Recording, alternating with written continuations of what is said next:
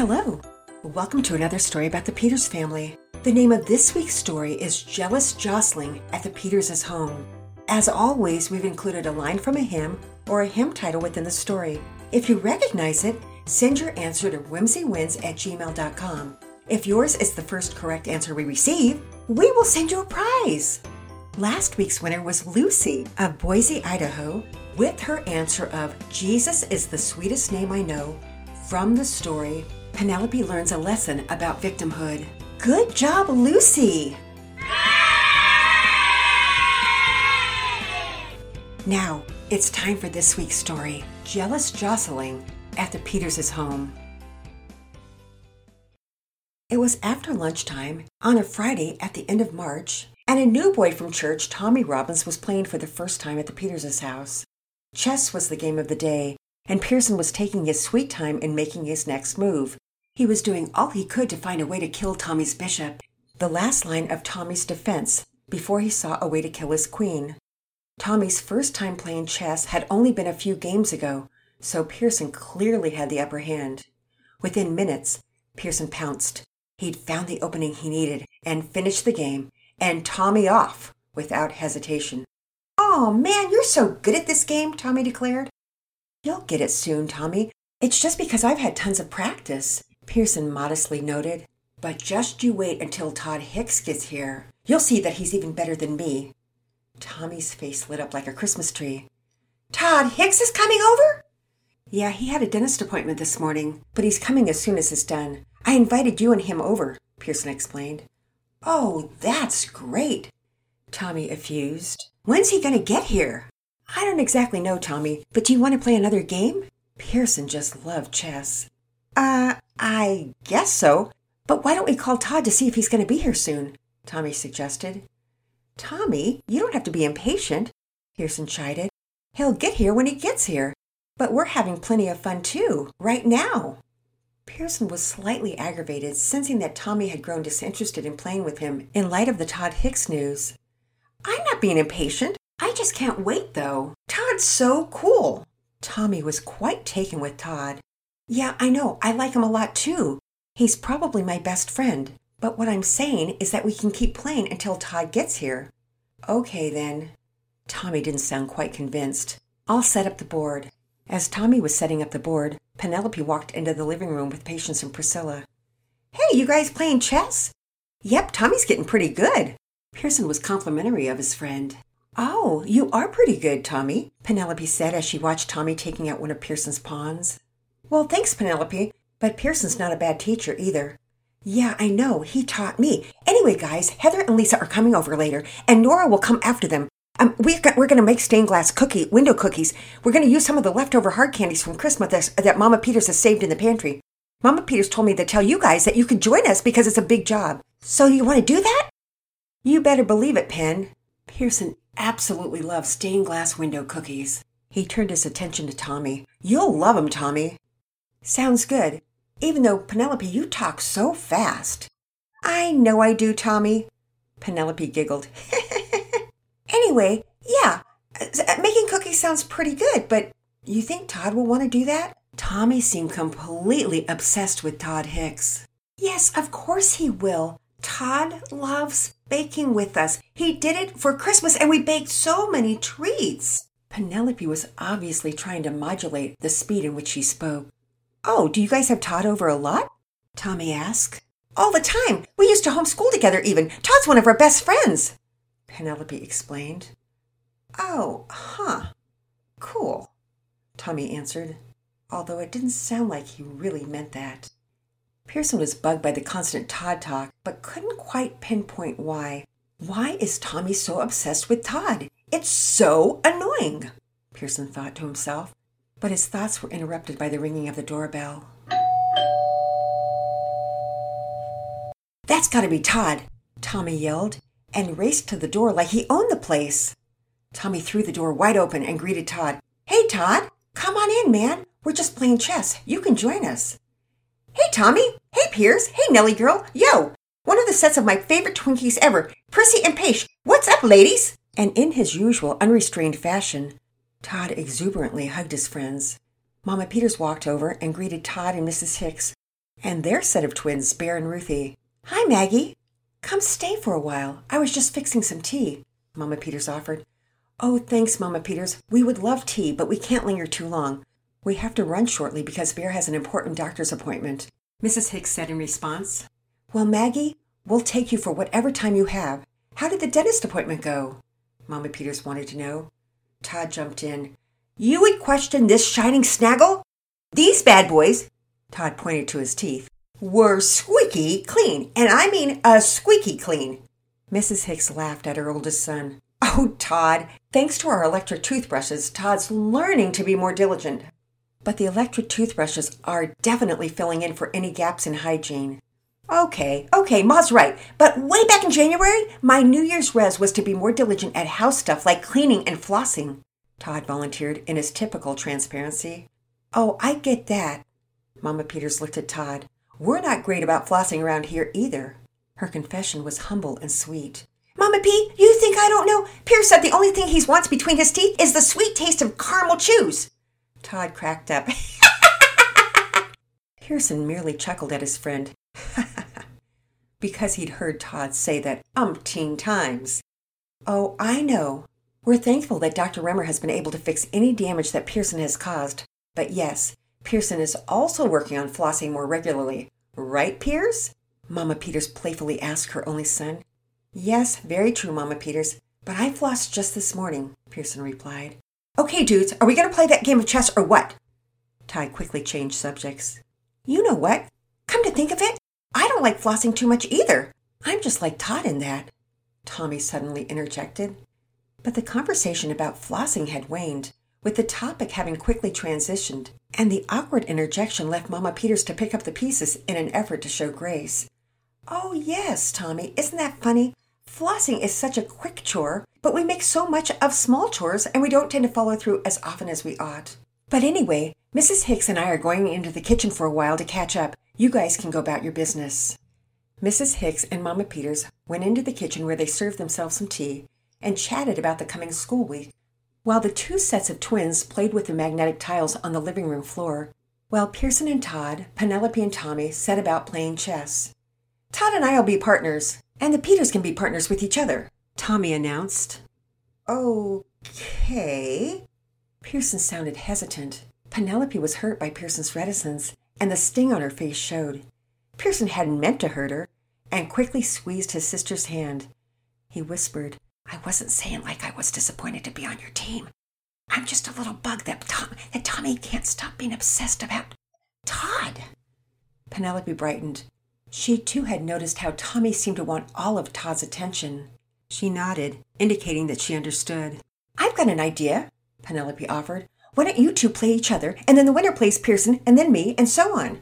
That's a good idea, Pin, Pearson and Todd said almost simultaneously. Well, you guys have been playing chess longer than me, so how about I, I practice some rounds with Todd for a while, and you guys play on that chessboard? I, I feel like I need more practice before we go into a tournament style, Tommy insisted, rather disingenuously. Here's the deal, dude. I weary fast of chess, so let's just play like Nellie suggested because I know we're gonna want to want to be making cookies in a while. And believe me, I got a clean bill of health from health from the dentist, which means I'm free and clear to wolf down some sugary snacks. Todd's answer wasn't what Tommy had expected, nor what he wanted to hear. Okay, Todd. Tommy's disappointment was palpable. A short while later, Mrs. Hicks came into the living room, scooped up Bear and Ruthie, kissed Todd on the forehead, and whispered some instruction into his ear. Mama Peters bade her goodbye and went back into the kitchen.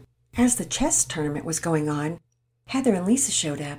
Pearson, Penelope, Todd, and Tommy turned to greet them. Hey, Heather. Hey, Lisa, they greeted. Hey, you guys.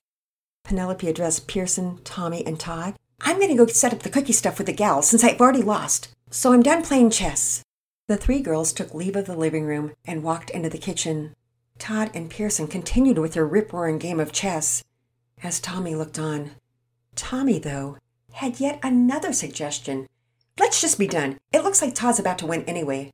Tommy, dude! Chess turns on a dime. It's not over until the fat lady sings, yo! Todd replied, while keeping his eye on the board. And Tommy, I'd like to finish this game, Pearson added. Tommy flopped on the couch, a picture of irritation.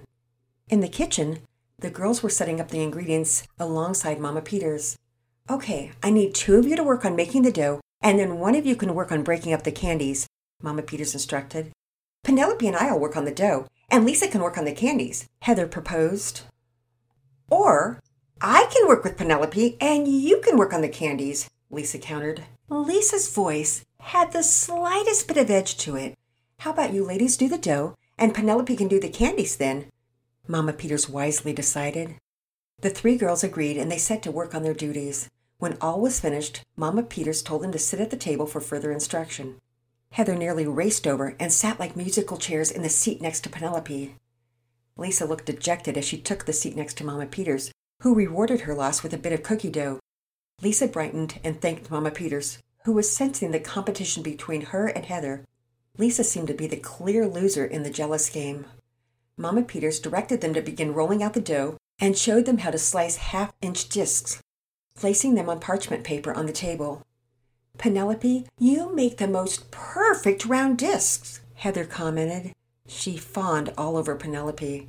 Well, thank you, Heather. You aren't so bad yourself. Yours are nearly as good as Mama Peters's discs, Lisa, Penelope said to her friend. Mama Peters rolled and sliced the dough expertly and offered assistance to the girls as they did the same. Heather continued to jockey for position until she was interrupted by Nora's arrival. Nora immediately caught the attention of Heather and Lisa, and Penelope was now the one on the outside. Having finished chess for the day, Pearson, Tommy, and Todd came in to help with the cookies, and Mama Peters, after a steady diet of relationship competition, decided the time was right for a little group chat.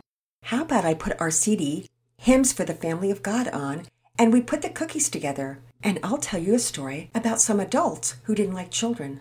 Mama Peters placed the CD in the device, and soon a short hymn chorus began to play.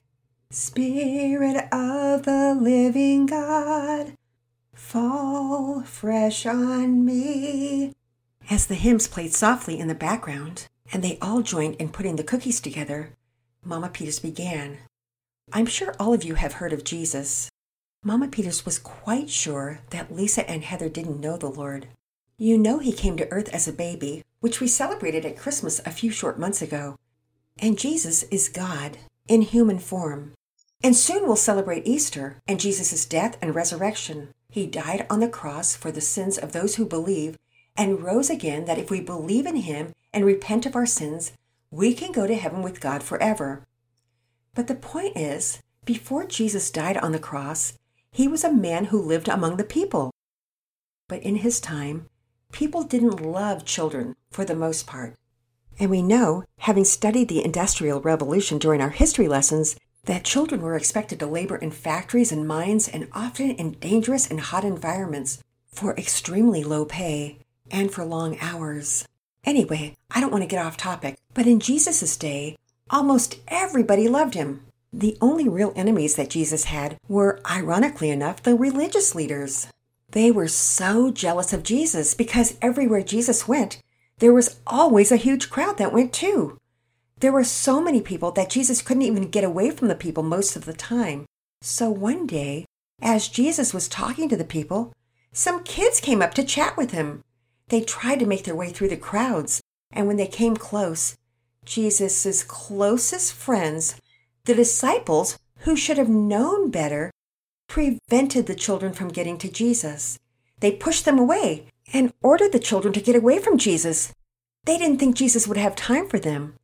After all, in their minds, there were more important people with pressing matters who needed to see Jesus. They were probably letting other people get through to Jesus, like, like rich people or, or people who had a lot of people thinking that they were great. But Jesus rebuked them and in Matthew 19, it says that Jesus said to the disciples, Let the children alone. Don't hinder them from coming to me, for the kingdom of heaven belongs to such as these. And in the same account in the book of Mark, it says that Jesus was indignant. He wanted the little children to come to him. And so they did. And Jesus treated them as well as he treated the adults around him. Because with God, there is no partiality. In fact, he tells us as much in James 2 where it says that we aren't to show favoritism for any person or anything. that we shouldn't show favoritism for people who dress well or have gold or jewelry or fame or anything. We are to be respectful to all people just like Jesus was. We should love all of our friends and family who the Lord has given us, being certain to show honor to all. It can be hard to do that when we feel like we want to be number one in someone's life. Like maybe I want someone to think more of me than someone else, so I do all I can to make myself look good. But God hates that. James 3:16 says, "For where jealousy and selfish ambition exists, there is disorder and every evil thing." And it's so easy to use flattery like praising somebody insincerely. The Bible says that works ruin to not only the person who is flattering, but to the person being flattered. Someone who uses flattery cannot be trusted because they probably want something from you. So we should be kind to all for the sake of God. Anyway, the story of Jesus and the children is one of my favorite Bible stories. It encourages me to think about how Jesus loves all, and in this story, that included the least in all society the kids. Mama Peters concluded and noticed that the children had been so engrossed that they'd stopped working on the cookies. And though no one made any explicit remarks, Mama Peters knew that the Word of God, like a two edged sword, had cut to the hearts of the children who abandoned their relationship competitions the rest of the afternoon and sweetly played together, enjoying the company of one as much as another. And Mama Peters silently praised God for His Word. At the end of the day, when Daddy and Mama Peters were tucking Pearson and Penelope into their beds, they spoke to them about the jealousy of the day and encouraged both to forgive their friends' jealousy. It's hard to be the victim of jealousy, as Pearson was, but it's equally hard to be the victor of jealousy, as Penelope was. In the case of Pearson, he was continually being left out, and it was hard not to be angry about it. In the case of Penelope, she was the object of jealousy, and it would be easy to allow that to continue because boy, does it feel good to be wanted. But just recognize that Tommy, Heather, and Lisa use flattery to get your attention. So we must remember to love justice and mercy and forgiveness. If your friends are fighting over you, call it out. Don't allow that. Because believe it or not, people are fickle, and you won't always be the object of their flattering and praise. It's hard, but the grace of God can reign in our hearts so that we can overcome these things. Daddy Peters explained right before praying. Well, Daddy Peters, thankfully the day went better after Mama Peters shared the story of the children, Pearson said. Well, that's great, son. So let's just pray that we will forgive and do the right thing when on the receiving end of sin in either direction. After prayer, Daddy Peters felt the need to add one more remark. And thankfully, the jealous jockeying that went on today didn't ruin the cookies because those things are yummo. This is Grandmom's Corner. As we've mentioned many times before here at Whimsy Wins, everything we do is to bring God glory, to exalt His name. We've referenced 1 Corinthians 10:13. Whether then you eat or drink or whatever you do, do all to the glory of God. Every one of us drinks and eats nearly every day of our lives. It is to reflect the most common, mundane thing we do, and even in that, we are to glorify God. In the story, Todd, Pearson, Penelope, and Tommy played chess. My husband, who taught our kids to play chess and played chess when he was a kid and beyond, is here to talk about the benefits of playing chess and how we are to glorify God even in playing games. I love playing chess and I love the game of chess. It's an ancient game and it's one that's lasted a long time. It's very popular, but I love that game because it enhances our thinking skills, things like memory, strategy, problem solving, analyzing. All of those are skills of the mind. Even things like competition, knowing how to win, and even to lose gracefully are lessons that we can learn when we play chess it sort of reminds me of a book title of a book that I have, and it's called Loving God with All Your Mind. And that's one of the things that we don't really often consider. And that is that one of the things that God has given us as a precious gift is the ability to think to God's glory. And every time that you engage in things like chess or solving problems, math problems, or any of those things that are challenging to your thought processes, when you go through that, it's all to the glory of God. And that, that really does fall under that general category of whatever you do. Mm-hmm. That is thinking to the glory of God. I remember when I was young, probably my early teens, my friends and I played chess just about every day for a couple of summers in a row. And without really realizing it, we taught each other how to be pretty good chess players. It was an interesting way to learn the game because we were just playing for the love of it and we actually became quite skilled for being teenagers at the time. It reminded me of another Bible verse that's in Proverbs 27 17. As iron sharpens irons, so one person sharpens another.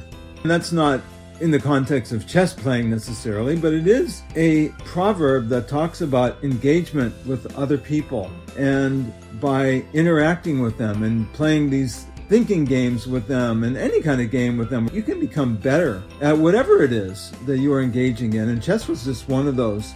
In fact, we got so good as chess players that three of us in my friends group made the chess team. And not only did we make the chess team in my high school, we played three of the first five of the chess board. So, so in other words, we were in the starting lineup, the three of us out of five. So that was not only rewarding, but we never really intended to do that. It was just a byproduct of playing, having fun, and learning together. And in that sense, glorifying God for the thought process that He gives us. And then as a teacher, you sponsored the chess team at your own school, right? Yeah, it was a chess club, and we just did it at lunch, and it was more of a pastime. It was more for fun, and we just I just collected some of my chess boards and played against my students or had my students play each other, and we just had a nice time interacting in a way that was outside of the normal, everyday routine of schoolwork. Did any of them beat you? No, I don't ever recall them beating me. My husband has also taught our kids to play, and our grandkids are learning as well. Well, thanks, sweetie. Happy to be with you. The Lord willing, we'll be back next week with another story about the Peters family. Bye for now.